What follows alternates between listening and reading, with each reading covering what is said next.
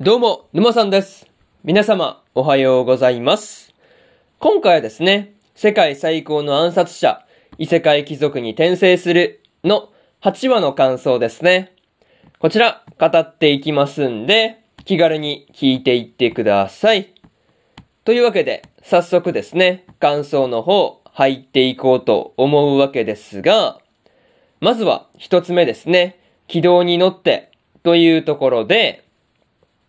ルーグの立ち上げたオルナの方もですね、まあ経営がかなり軌道に乗っていたわけなんですが、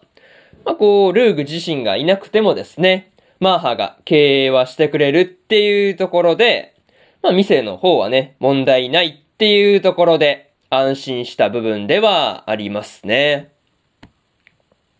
まあそんなマーハの方もですね、すでに隣町の方へとですね、店舗を拡大させていくっっていうことまで考えていたりするっていうところで、まあ、すごい、こう、着手が早いというかね、まあ、動きが早くてすごいなっていう風に思ったりはしましたね。そう。まあ、もう隣町に店舗拡大させられる、まあ、レベルに達してるのかっていう感じですよね。まあ、でも、その隣町の中でも、マーハが目をつけた店舗がですね、まあ、実は、マーハのお父さんの、まあ、やっていた紹介の1号店だったっていうこととか、まあ、こう、マーハの両親は裏切りにあって殺されていたりするんだっていう過去が、まあ、あったりするっていうところで、まあ、そういうところとね、ここで関係してくるのかっていう感じで、驚かされたところではありますね。まあ、にしてもね、ルーグもオルナの経営の方をですね、マーハに任せていたりとか、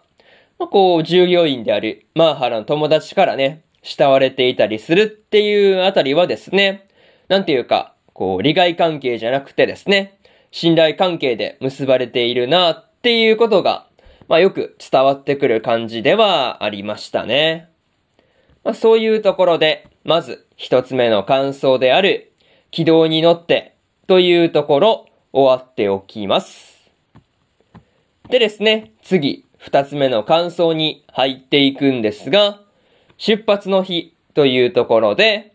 ついにルーグがですね、ムルテウからトゥアハーデ領に戻る日がやってきていたわけなんですが、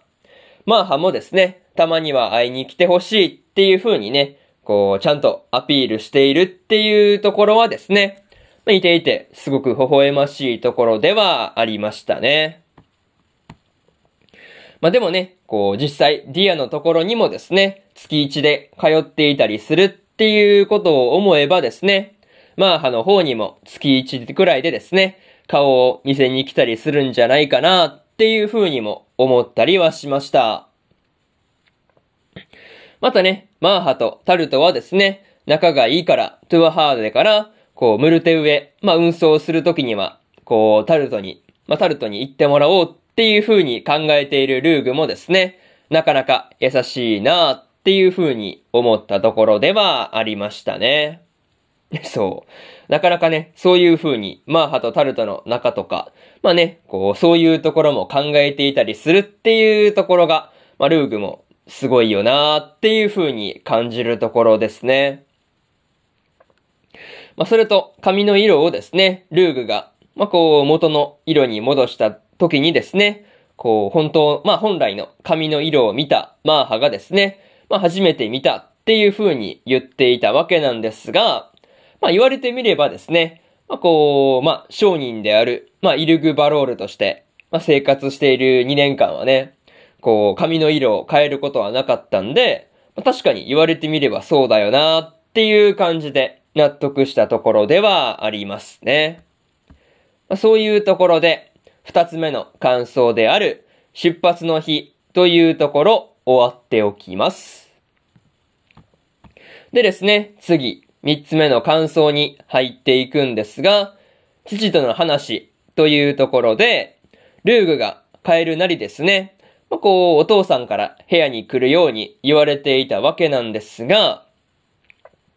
まさかね、暗殺者にはならなくてもいいっていう風に言われるとは思わなかったんで、まあ、結構驚かされたところではありますね。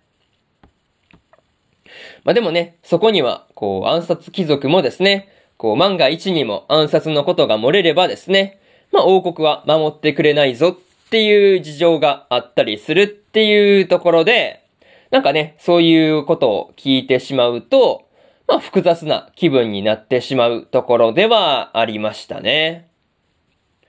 まあとはいえ、ルーグがですね、こう、ディアと結婚するためにはですね、こう、商人では身分が足らないから、貴族の地位が必要だっていう風に、まあ、こう、言っていたわけなんですが、まさかね、ディアと結婚したいからっていうのを切り札的な感じで使ってくるっていうところで、まあ、こう、お父さんもですね、笑ってしまったっていうところが、なんとなくわかるような気がしましたね。まあ、何にせよですね、商人として生きていくっていう選択肢もあるんだっていうことを示して、まあその上でですね、こうあくまでルーグ自身にこう決めさせようっていう風にしているところはですね、いいお父さんだなっていう風に思いました。まあそういうところで、三つ目の感想である、父との話というところ終わっておきます。でですね、最後にというパートに入っていくんですが、今回でですね、ルーグも商人であるイルグバロールから、まあ暗殺貴族のルーグ・トゥアハーデに戻っていたわけなんですが、まあこう、まあ時間的にもね、勇者暗殺の期限まで、こう明らかに時間がなさそうな感じがあったりしたんで、まあその辺も少し気にはなったところではありますね。またね、タルトの方も狼型の魔物をですね、槍であっさりと仕留めていたわけなんですが、まあ、本当にタルトも強くなったなぁと驚かされたところではありますね。まあ、それと、ラストでですね、ルークが受けていた暗殺の依頼はどうなったのかっていうところで、まあ、そこも気になるところではありますね。まあ、とりあえず、次回の話がどうなるのか、それが今から楽しみなところではありますね。そういうところで、今回の世界最高の暗殺者、異世界貴族に転生するの8話の感想ですね。こちら終わっておきます。でですね、今までにも1話から7話の感想はですね、それぞれ過去の放送で語ってますんで、よかったら過去の放送も合わせて聞いてみてくださいという話と、今日は他にも2本更新しておりまして、プラオレの第9話の感想と、焼くならマグカップもの2期の9話の感想ですね。この2本更新してますんで、よかったらこっちの2本もですね、合わせて聞いてみてくださいという話と、明日はですね、コミさんはコミショウですの第9話の感想と、真の仲間の第9話の感想、そしてですね、白い砂のアクアトープの22話の感想と、スカーレットネクサスの23話の感想ですね。この4本、1、2、3、4と更新しますんで、よかったら明日もですね、ラジオの方聞きに来てもらえると、ものすごく嬉しいですというところで、本日、1本目のラジオの方終わっておきます。以上、沼さんでした。それじゃあまたね。バイバイ。